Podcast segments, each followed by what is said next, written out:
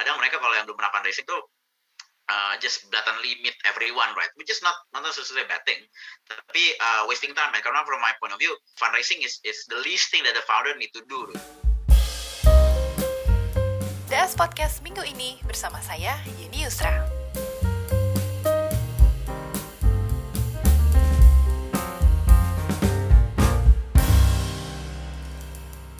Hai Aldi, apa kabar? Baik, halo Yani. It's been a while, man. It's been a while, but I've known you since a very beginning ya. Dan lo ternyata masih tetap eksis mewarnai dunia visi. Good to know, Indonesia. masih relevan. It's almost 10 years though. It's almost 10 years. Uh, I'm still young in certain level, tapi kayak it's been so long. Like, technically, I'm, I'm in industry since saya 2012. Um, Join my first fund 2013. And then now it's already 2022. Uh, eh, kayak there's a lot of new people coming in dan good to know masih relevan. Yeah. That's just the best part lah. Pengalaman boleh lama, tapi umur belum tentu ini juga kan tua. that, that's the, that's the untungnya lah, untungnya lah. We've been Okay. quite quite quite fortunate lah coming quite early. Oke, Aldi, just like I mentioned before, you've been doing this for quite a while. Tapi sebelum kita dive in into the conversation, Aldi Right. mungkin bisa cerita sedikit Arise itu sebenarnya apa sih? So uh, this is bisa dibilang Rise tuh um, kayak my cultivation the past 10 years lah. Jadi uh, me personally been been been quite fortunate uh, going through multiple experience. Uh, started off as uh, waktu itu gue bantuin uh, Fanox kan namanya Pegasus Tech Ventures start up their own fund di Southeast Asia. Habis itu I join Andre Capital mainly focus on A and above.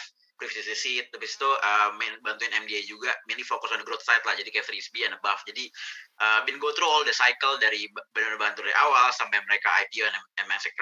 Ada banyak M&A juga. Waktu itu kita memang the main fokus di MDA, emang fokusnya banyak ke exit. Jadi kita kayak almost now 11 exit, one of the most uh, call, kayak bilang paling aktif untuk exit di Southeast Asia dan juga Indonesia. Nah situ kita belajar, from my personally kayak belajar nyata um, mainly ternyata problemnya masih sama jadi core gitu. Jadi basically uh, we've seen a lot of people uh, sekarang raising more funds, banyak funds sekarang banyak fokus malah yang lebih much bigger stage lah mungkin A and above-nya mereka ada raise more money and etc.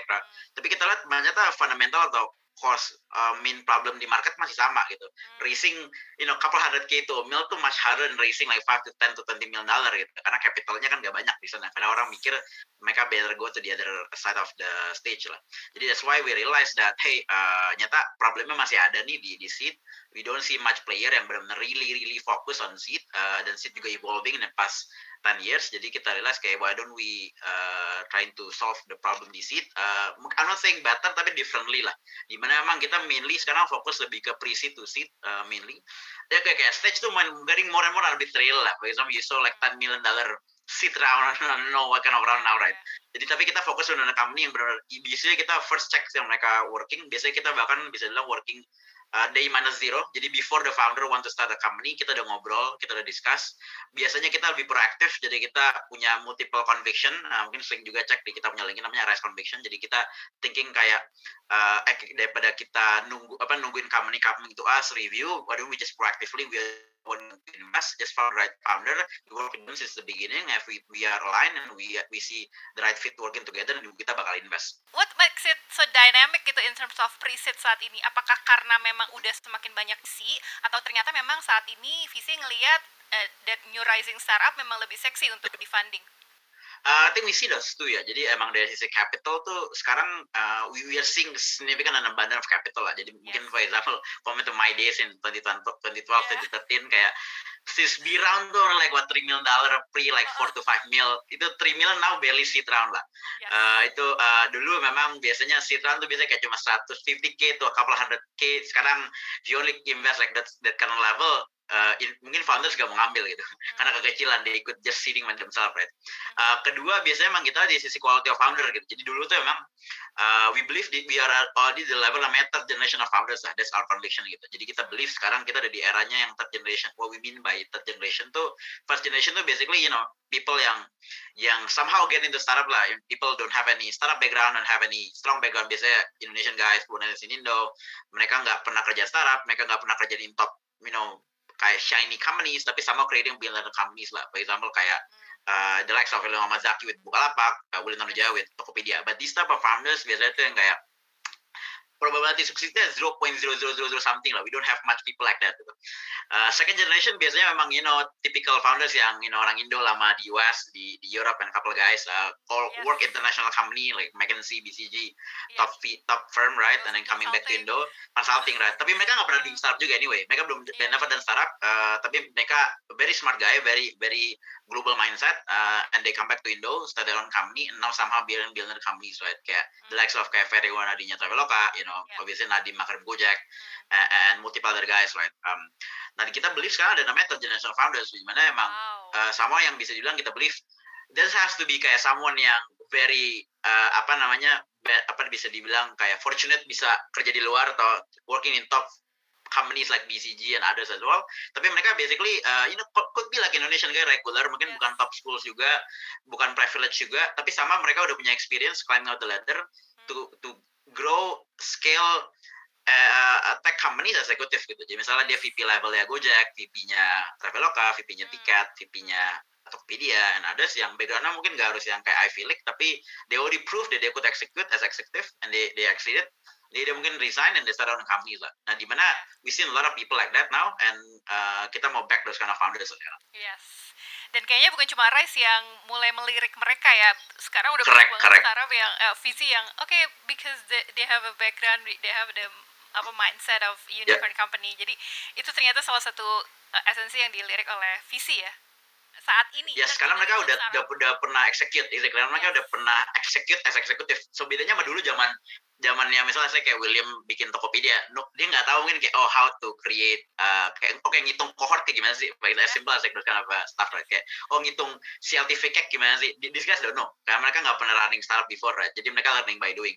But these guys sudah tahu karena mereka udah pernah running startup in Indonesia juga gitu. Jadi yeah. mungkin dia kalau orang yang pernah di Amazon mungkin belum tentu relevan juga karena mereka nggak kena grow company di Indonesia. Tapi kalau di speak up eksekutif yang pernah di Indonesian tech companies, they know uh, oh di Indonesia tuh kayak yang make sense berapa sih? Oh kohortnya biasanya presentasi berapa sih? Oh biasanya conversion rate-nya berapa sih?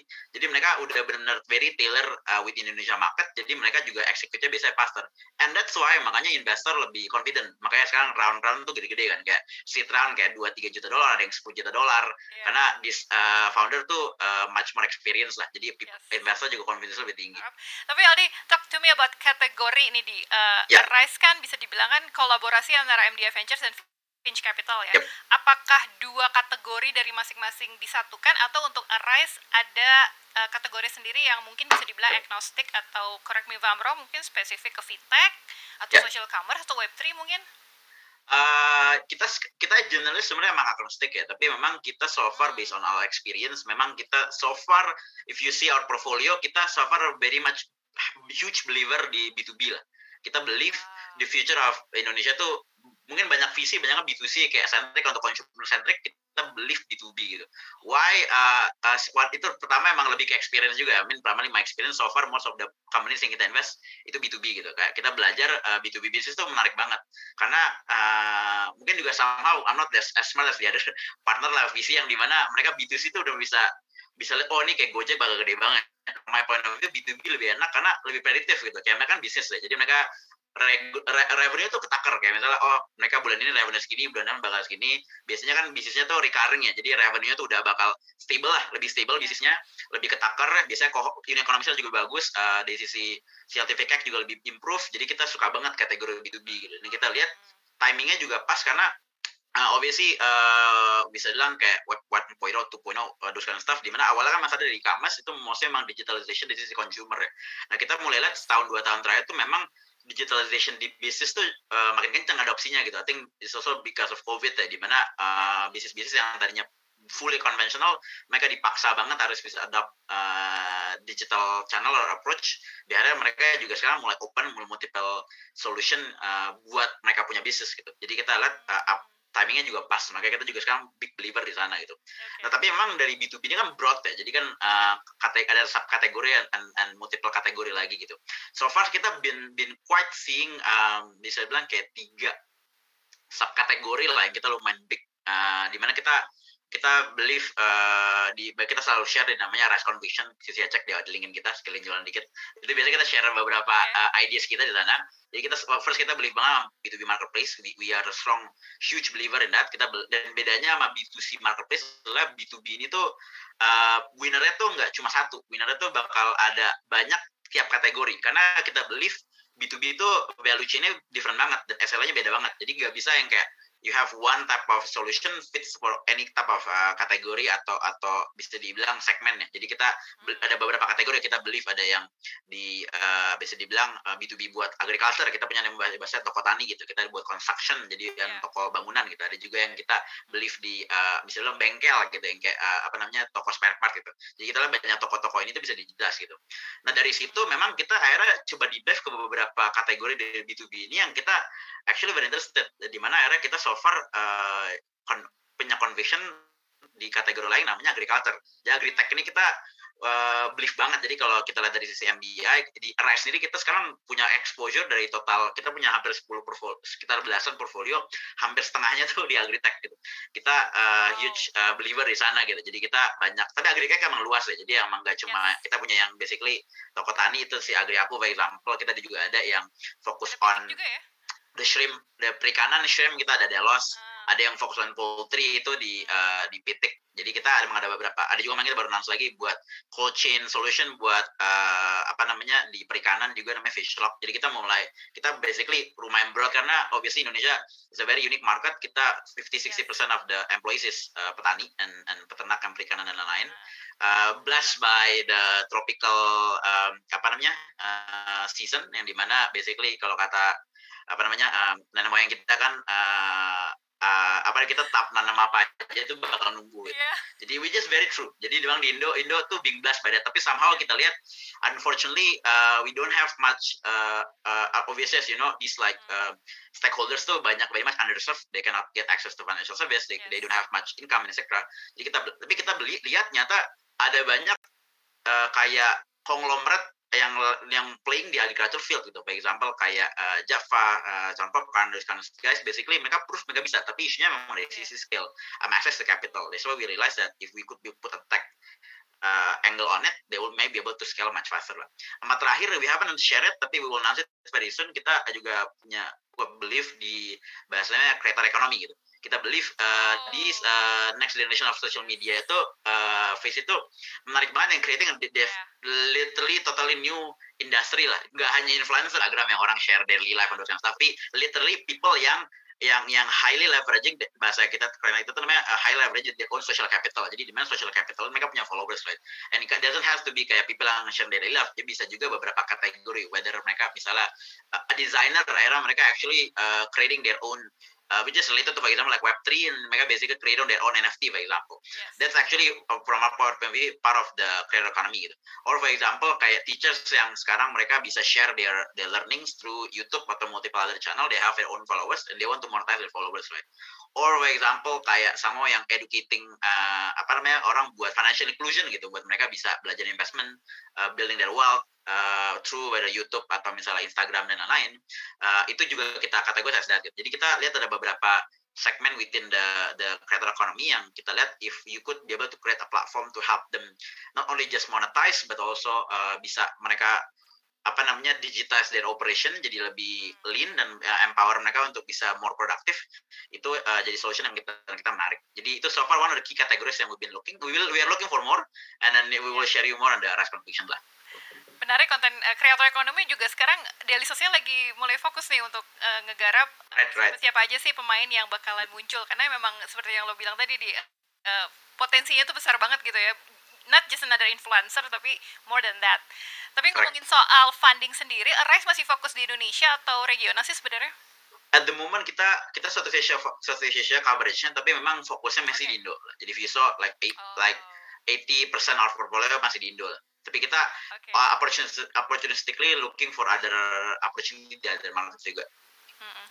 Uh, kalau kita lihat, you've been doing this for almost 10 years ya. almost lah almost. Despite my looks tapi nyata udah lumayan lama. I thought gue masih, baru nyata lama juga ya. Masih Gen Z kalau looks masih Gen Z. Uh, Aldi mungkin bisa share uh, apa sih kesalahan yang masih suka dilakukan oleh founder ketika melakukan fundraising? Ada yang bilang nggak uh, belum tidak pernah melakukan due diligence. Ada yang bilang uh, terlalu cepat mengambil keputusan. Ada yang bilang juga uh, apa play hard to get aja jadi jangan kelihatan yeah. cari funding sebenarnya yeah. apa sih uh, the best practice ketika melakukan fundraising and how to avoid the mistake mungkin kalau kita ke mistakesnya I think yang kita yang somehow masih sering banget uh, kita lihat itu memang uh, ini something yang mungkin perlu di I mean soalnya become culture ya jadi challenge itu memang mereka lihat mereka orang tuh biasanya fundraising tuh seeing as a, as an achievement gitu hmm. tapi karena that particular culture jadi orang akhirnya most of the time yang kita sering ketemu adalah uh, they just fundraise for the sake of fundraising gitu. That's the main challenges yang kita suka ada problem. Jadi kayak okay, for example, I, I meet a, founder, they want to raise money, and then I'll ask like, why you raise money, right? And they cannot, yeah. they cannot answer gitu kayak, oh gue pengen raising gitu aja karena kompetitor gue fundraising gitu. Or for example, uh, menurut gue, uh, uh, gue gue butuh fundraising, gue butuh fundraising di luar aja gini. Tapi if, if I ask like, okay, how much money do you need? Uh, for example, they, they, they throw any numbers lah, for example, like what five million, one million dollar ten million dollar and when I ask like what do you want to use with this ten million dollars gitu and with this ten million dollar uh, what what will brings you uh, next gitu. Mereka nggak bisa jelasin gitu. That's the main justru issue buat kita kalau ketemu founder yang kayak gitu gitu. Jadi jadi kalau kita sih ngeliatnya emang I think uh, best advice ya pasti simply uh, and and they, they, most of the founders tuh nggak realize it comes with a cost gitu. Obviously uh, you, you will you will dilute your ownership right? Jadi why bother lu fundraising that much kalau lu tak lu sebenarnya nggak butuh that much money. Jadi kerjaan gue biasanya kalau if I meet the founder kayak hey dude like why why why bother raising this like five million ten million dollar? Mm-hmm. why don't you just raise like even like one million or even less prove it a bit and then if we think it actually makes sense let's just raise more money at a higher valuation. That way ikut minimize lu punya uh, uh, dilutions right? Um, mm-hmm. jadi biasanya emang kita lihat uh, obviously planning is a key lah. I think I think uh, from our point of view planning tuh uh, holistic ya. Jadi dalam arti mereka harus tahu uh, oke okay, apa uh, why they need money right? Uh, why they need the money gitu. For example apakah memang buat land grabbing? Let's say for example di industri yang mereka play playing fieldnya itu memang barrier to entry-nya tinggi apa rendah banget. So if you cannot land grab cepat uh, di other player bakal masuk that's why you need to raise money to execute really, fast right? Second of all kayak oke okay, um, uh, if, if you want to raise money uh, how much money do you need? Uh, uh, meaning dari situ lu tahu kayak oke okay, kalau gue udah mau raise gini itu uh, dan makanya biasanya kita suka yang experience founder biasanya itu kalau yang experience mereka udah tahu nih kayak misalnya raise one million dollars mereka udah tahu karena misalnya mereka mau broaden like their previous team member di other company atau mereka mungkin serial entrepreneur tim dia mau kayak bring in all the best team members dia bojong lagi dia bisa tahu makanya bakal spend di mana gitu. Jadi the the the the part of the the how much money dia ini itu ketahuan clear. Jadi satu juta ini misalnya example mereka butuh buat berapa bulan and with this money mereka bakal bisa reach this level of level right? and third part biasanya simply ya mereka banyak kan tuh ini to do their homework gitu. Karena kadang mereka kalau yang belum pernah fundraising tuh uh, just blatantly meet everyone, right? Which is not not necessarily a bad thing. Tapi uh, wasting time, karena from my point of view, fundraising is is the least thing that the founder need to do. Karena karena basically uh, it will it will it cost a lot of time. Better daripada you spending a lot of time buat fundraising, why don't you just build your business or product, right? Jadi mereka harusnya lebih fokus gitu kayak OBK udah di homework kayak oke okay, gue mau is my product, this is my business, this is my pitch. Hmm uh, this is much this is much money dari ada ini uh, berarti kan gue oh gitu gue cari investor yang emang within the coverage gitu. Meaning kayak for example if there is like 10 million dollar ya why bother talking to us gitu? We don't have, we are not looking for those kind of companies gitu. We are looking for companies yang very very early right? Uh, atau misalnya kayak oh they, they are very much uh, they are based in let's say Kenya or like like like in in the US itu why bother talking to me? I don't look in those market right? Atau kayak uh, mereka juga kadang nggak uh, lihat yang kayak uh, when, when they are looking for me they just looking when when we talk kadang juga biasa not just a founder I think uh, we also looking for chemistry right? We look whether the founder tuh yes. kita bisa work together in the long term nggak? Jadi kadang-kadang mereka juga yang kayak oh adalah any any any money is a good money gitu. Jadi mereka juga ketemu kita mereka nggak do their homework buat padahal kita juga do our homework banget kita ngecek reference uh, datang gimana kita benar spend a lot of time nggak cuma sama dia sama ada tim juga. Uh, tapi kita lihat mereka agak dudat jadi akhirnya mereka nyesel kayak eh kenapa gue uh, pas long the way kayak duh ini ada ada investor yang gabut banget nih nggak ngapain benar-benar cap table gue doang gitu. Ya lu kenapa kemarin nggak nggak ngecek dulu kalau lu nggak mau kayak gitu kalau lu nggak mau fund investor kayak gini ya lu nggak usah ngambil duit tadi ya lu just fund other money right? Yeah. jadi emang menurut gue sih uh, it very very basic lah from my point of view. I think uh, best advice just do the right planning aja. Meaning uh, tadi yang kuncinya adalah don't fundraise for the sake of fundraising. If you really if you want to fundraise, you need to have a very clear uh, idea on why you need to to to fundraise which is tadi uangnya jelas di mana mereka mau dipakai buat apa investor siapa aja yang harus ketemu uh, and, and kira-kira type of investor siapa yang mereka pengen. Karena mungkin uh, gue sih ngelihatnya startup melihat fundraising ini jadi ajang untuk promo juga nggak sih Aldi? Karena ketika mereka mau fundraising media tuh jadi kapan nih rencana fundraising? Dan mereka bilang iya kita lagi rencana. Terus ketika final media juga ngejar gitu. Artinya yeah. mungkin ada beberapa di bagian di antara startup yang ngelihat kalau gue fundraising gue uh, apa exposure gue jadi lebih gede nih gitu kan makanya mereka yang seperti Aldi bilang for the sake of fundraising yeah. akhirnya mereka fundraising unfortunately that's the case man unfortunately that's the case padahal sebenarnya right. uh, kita juga biasanya kita nggak yang terlalu nge-push buat startup buat announce ya karena again oh. especially kalau lu masih di early stage uh, why bother announcing your round? Di mana we just basically inviting kompetitor kan kayak oh ada nih misalnya kayak kadang-kadang sering banget kayak eh ini uh, beberapa case for example kayak ini misalnya uh, kita kan invest di agri aku gitu toko tani gitu. Itu langsung banyak kompetitor pada mulai main juga. Eh benar juga ya dijelasin toko tani itu make sense juga. Akhirnya pada lot of player makamnya makanya waktu itu kita juga gak yang buru-buru mau announce karena kita uh, karena for example we announce the, the round yang roundnya kita itu uh, di bulan uh, I think around September Oktober lah ya. We already close the run in August uh, and July jadi mana kita nggak mau buru-buru announce karena kita pikir let's just figure something out yang kita benar udah solidify even kita prepare for the next round jadi waktu itu kan kita announce juga yang bareng sama Go Ventures right jadi basically waktu itu waktu kita announce we already, we already sign with Go Ventures jadi kita mikir ya udahlah kita announce saja just to to get the momentum people tahu kita ada di market we already have like more than 10 million dollar in the bank so we already well well well compete jadi kalau ada player masuk I don't think they will be able to win right jadi waktu itu kita emang planning banget even di PR side kita works very closely sama the founders udahlah nggak usah announce dulu kita solidify position dulu mumpung belum ada yang belum ada yang aware nanti once kita announce kita udah benar-benar really far ahead. Jadi kompetitor juga kalau mau catch up butuh butuh waktu dan obviously more resources. Jadi itu sih kadang mungkin kalau founder-founder yang belum experience mereka mikir ya udah is a very good glory good achievement good milestone for me. Tapi yeah. I think long term plan long term perspektifnya juga mereka kadang nggak nggak nggak begitu pikir sampai sana. Which is yeah, not not their fault. Tapi harusnya investor yang ingetin sih. Oke. For us as a media sih, if you want to share, good for us gitu. Tapi kalau lo mau apa under the radar ya, it's up to you gitu ya. Jadi Correct. ternyata ada harus ada balance antara investor dan founder juga. Menarik nih, di tadi Aldi juga sempat uh, mention you've been busy with the exit. ya, uh, ngomongin hmm. exit, sebenarnya apa sih yang lebih pas untuk Indonesia? Apakah M&A, IPO atau SPAC? Uh, that's interesting question. Jadi from my point of view, the other people might not be agree with me. From my point of view, MNA is still the ultimate exit. From my point of view, oh, MNA wow. still the, the exit. Karena karena gini, exit, ini something yang orang harus, uh, yang orang kadang uh, apa namanya, mungkin have different point of view. Jadi kenapa menurut kita exit MNA is the the right exit? Terutama acquisition ya. Kalau merger gue bukan exit, uh, karena merger kan basically hmm. we we are just combining forces. For example, kayak Gojek sama Tokopedia they do merger right? So so we, yes. we go to right? Tapi itu bukan exit they just family think that it strategically makes sense to work together and to be able to reach another milestone right? Tapi kalau from my point spesifiknya ini from my point of view acquisition. Karena meaning kalau exit kan benar-benar kita keluar gitu. Dalam arti we, we hmm. basically this is the, the end of the from our side as investor at least this is the end of the chapter gitu. Di mana this is our, uh, final chapter kita bakal tutup buku then uh, the company will go with the other the new partner which is the acquirer right?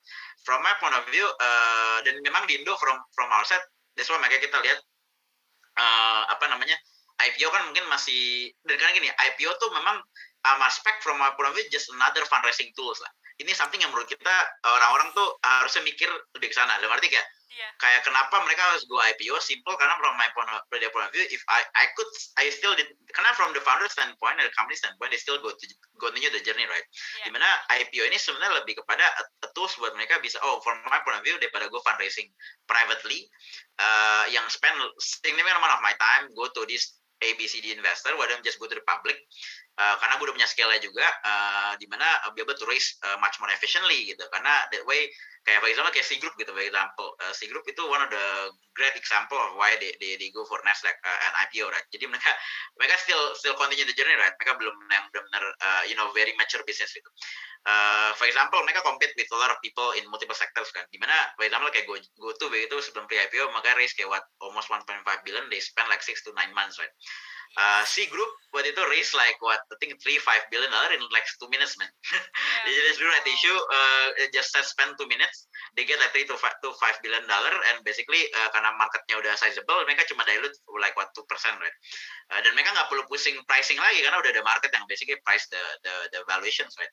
Jadi uh, and from that point of view jadi lebih efisien. Efficient uh, what if kalau misalnya mereka masih private nah need to go to multiple investors spend a lot of money spend a lot of resources jadinya nggak efisien. Jadi from my point of view memang spek sama dan spek menurut gue ada point of view lebih kayak oke okay, mereka nggak pingin go to public release fast release, release efficient daripada gue go with the typical underwriting route, but then I just go with spec. Uh, gue nggak usah ngobrol sama banyak anchor investor, just talk to one, and then uh, we will be able to just uh, get the money uh, easily and faster, easier and faster, and basically that way bisa langsung get the access to the public market faster juga and more efficiently.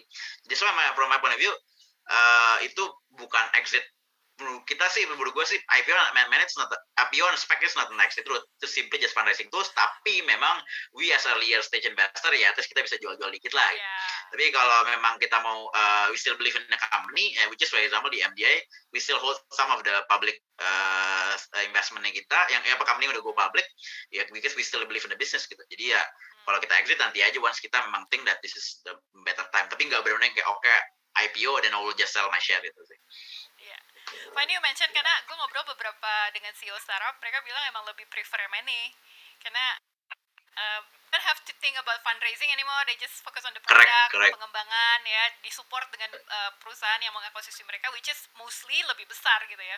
Jadi yeah. lo kayak memvalidasi nih apa yang mereka selama ini percayai nih.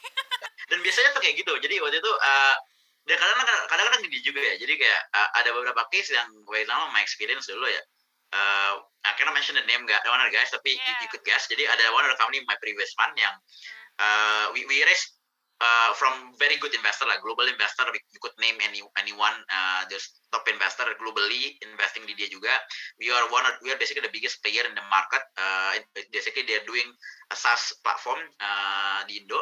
And then eventually tiba-tiba ada one of the biggest one of the big unicorn di Indo want want to buy them itu itu di mana uh, from other investor point of view sebenarnya di global investor tuh karena karena mereka baru masuk they think that hey why why why bother kita jual? We still be able to go bigger right?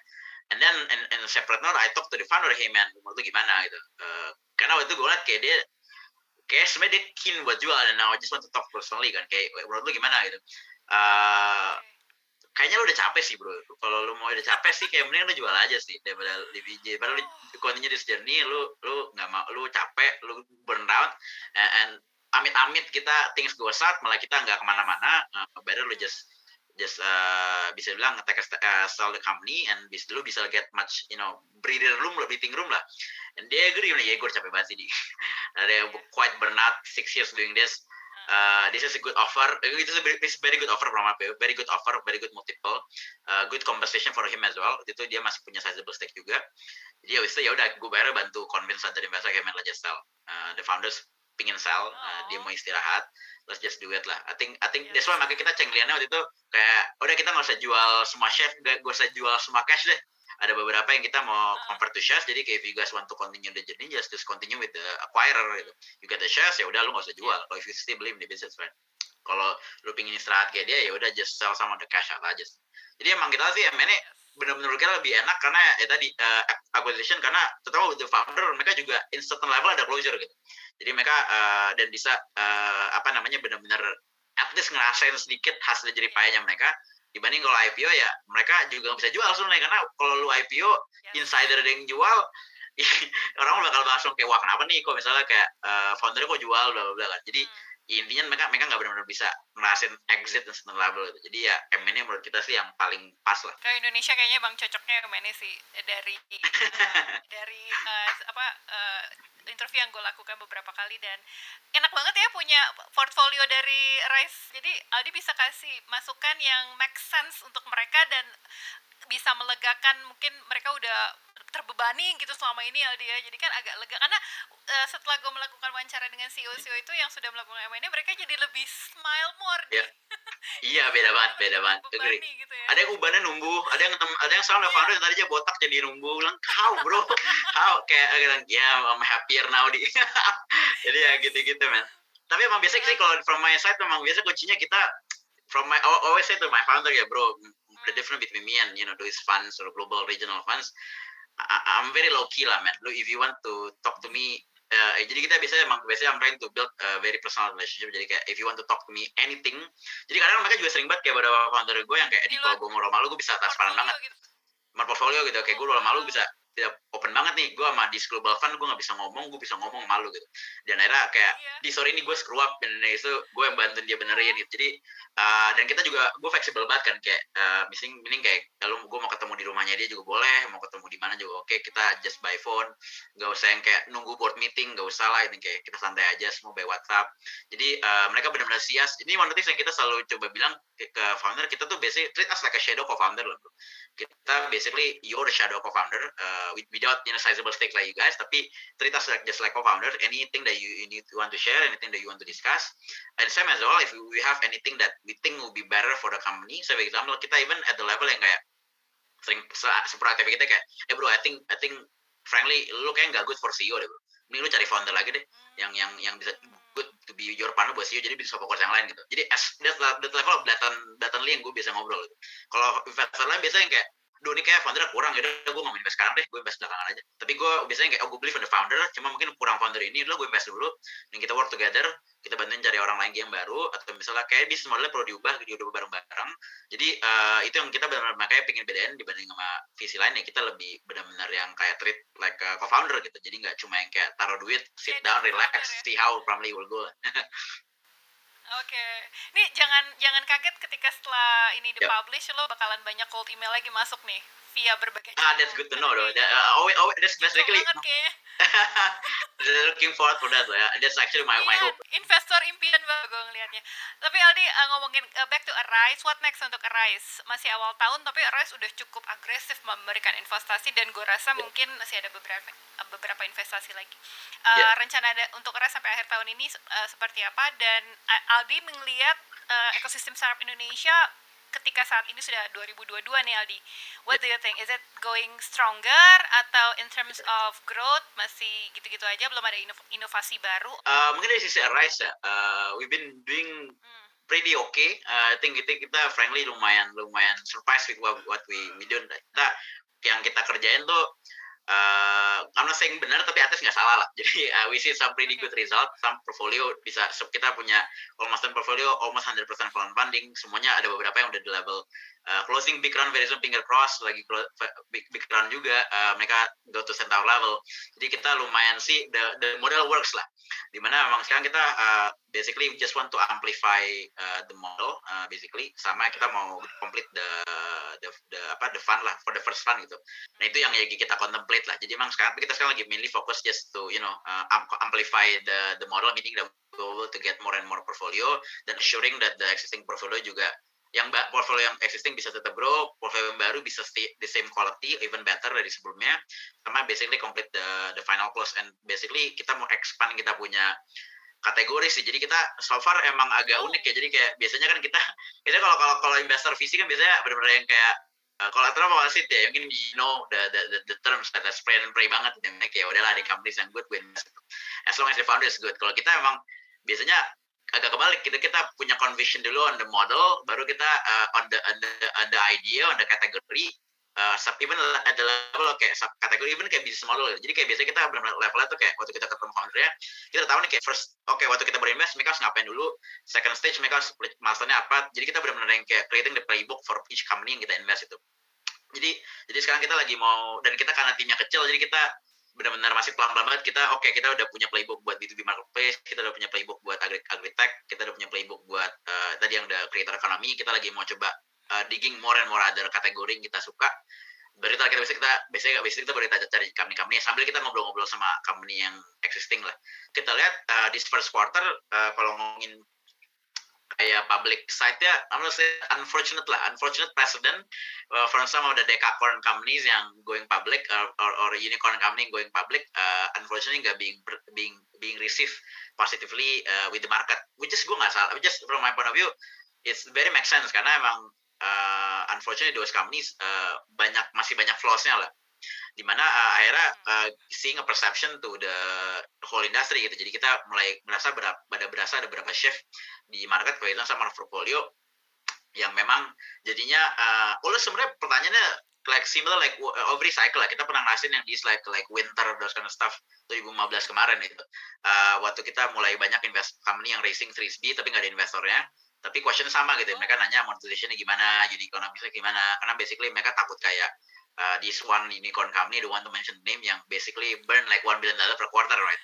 Jadi jadi mereka mereka very cautious. You know you know exactly who right? Jadi mereka cautious banget. Dan basically itu that's become the, the mirror atau kayak uh, orang lihat statistiknya tuh mereka gitu. Jadi mereka biasa jadi basically mereka nanya lu bakal kayak discuss nggak? Lu bakal burn segini banyak? Jadi mereka biasanya langsung scrutinize banget especially kalau yang mau racing big round yang especially the centaur level 100 million dollar plus mereka raise 40 million dollar 100 million dollar round mereka nanya banget tuh terkait um, apa unit economics sama monetization plan gitu. Karena banyak kan mereka mungkin uh, previously tahun lalu terutama karena lagi bull run mereka bisa raise money like you know 10, 20, 30 million dollar, even 100 million dollars cuma pakai GMV gitu, atau pakai GTV gitu, revenue nggak jelas gitu. Yeah. Although, although ya belum lah, belum difokusin, mereka bisa raising. Nah sekarang dia investor pada cautious, jadi mulai kita lihat uh, ini bisa bilang jadi testament lagi lah.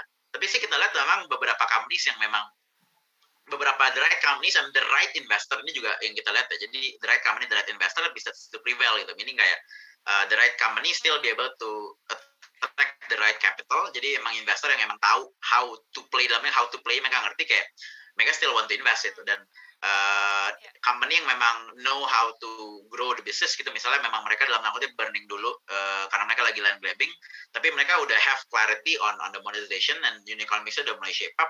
Jadi juga investor uh, yang memang ngerti the play willing to dalam tanda take risk a bit gitu. jadi memang kita sekarang ngeliatnya memang uh, I think sekarang memang Uh, dan untungnya kita banyak invest di B2B itu gampang banget mau shift kayak gitu jadi kalau kalau dalam arti kayak mereka mau, mau shift monetization tuh uh, it's not about how tapi lebih about when gitu. Jadi kalau jadi mereka kalau oke okay, gue mau monetize besok tuh udah bisa gitu. Karena gue basically tinggal kurangin sini gue langsung mulai ngecas sini yang mereka still want to want to pay. Uh, jadi memang basically sekarang kita lagi lagi, lagi testament adalah gimana nih the founder founder of investor bisa terutama early stage investor ya mereka bisa get the right balance on on when they should dalam tanda kutip uh, bahasa kita kalau sedang ngobrol sama portfolio kita uh, burn with purpose meaning kayak nggak cuma burning sake of burning itu clear kayak oke okay, gue bayar gue burn let's say for example one million dollar. Tapi I know for sure di one million dollar will give me like for example five million dollar ten million dollar revenue gitu. Mereka tahu detail kan? Jadi ini yang yang mentality kita lagi coba shape up kita punya portfolio gitu. Nah di mana kita bisa bisa communicated very well ke investor mereka ngerti di mana uh, this will apa ini yang lu butuh nggak bakal butuh kayak 5 billion dollar 10 billion dollar investment tuh bisa reach kayak 5 billion dollar 10 billion revenue gitu dia cuma butuh kayak oke okay, gue mau kelihatan kayak burn 30 juta dulu sekarang tapi after this gue bisa create like 600 1 billion dollar revenue uh, with a very positive in economics itu. Jadi emang ini gimana investor sama founder bisa balance di lah. Yang gimana kita lihat tahun ini jadi salah satu tahun tahun pembuktian lah ya. Karena kita mulai banyak invest company-company yang akhirnya dalam relatif nyerah duluan kita kita udah beberapa kami kayak mereka kemarin bulan bisa raise kencang tak tahu mereka dimintanya monetization nggak bisa jawab akhirnya langsung scale down significantly gitu. Tapi ada beberapa founder juga yang akhirnya mereka bisa bisa communicate well mereka juga langsung bisa jalan yang oke okay, gue langsung shit ganti strategi uh, gue coba minimize gue punya burn tapi gue gue langsung optimize optimize gue punya monetization plan jadi investor juga bisa lihat the ideas and they still be able to raise money lah. Jadi kita lihat sih emang uh, apa namanya we, we seen mungkin gak di level of winter tapi memang uh, gak sekencang tahun lalu uh, tapi if yeah. people bisa bisa jalan basically adjust with this like uh, that's like normal so to speak then we believe investor dan makin banyak company yang bisa adjust ke sana we still believe that this year will be much better than last year lah tapi Q1 ini memang kita lihat agak-agak slow start yeah. dibanding tahun lalu ya yeah.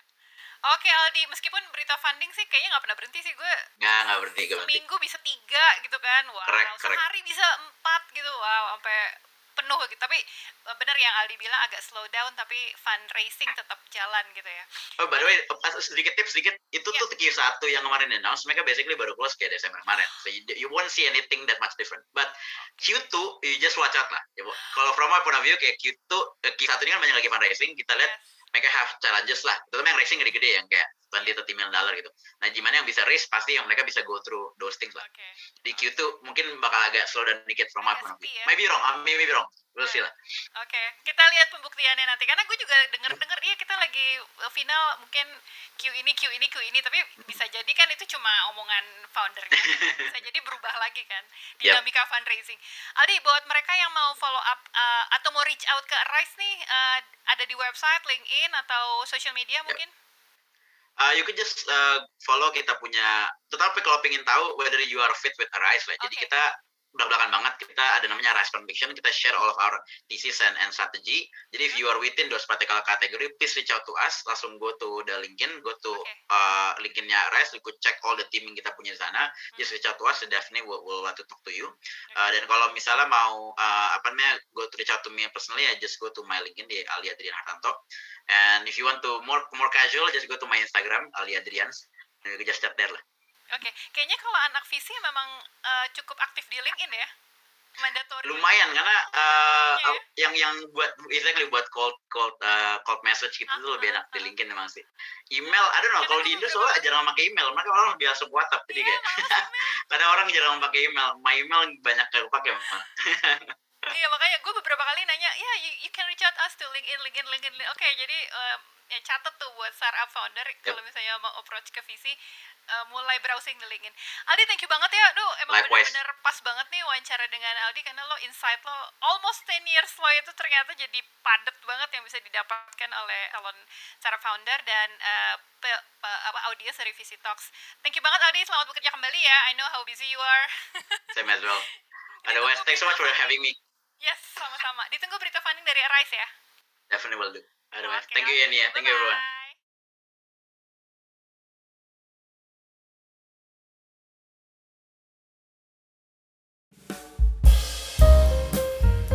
DS Podcast minggu ini bersama saya Yeni Yusra.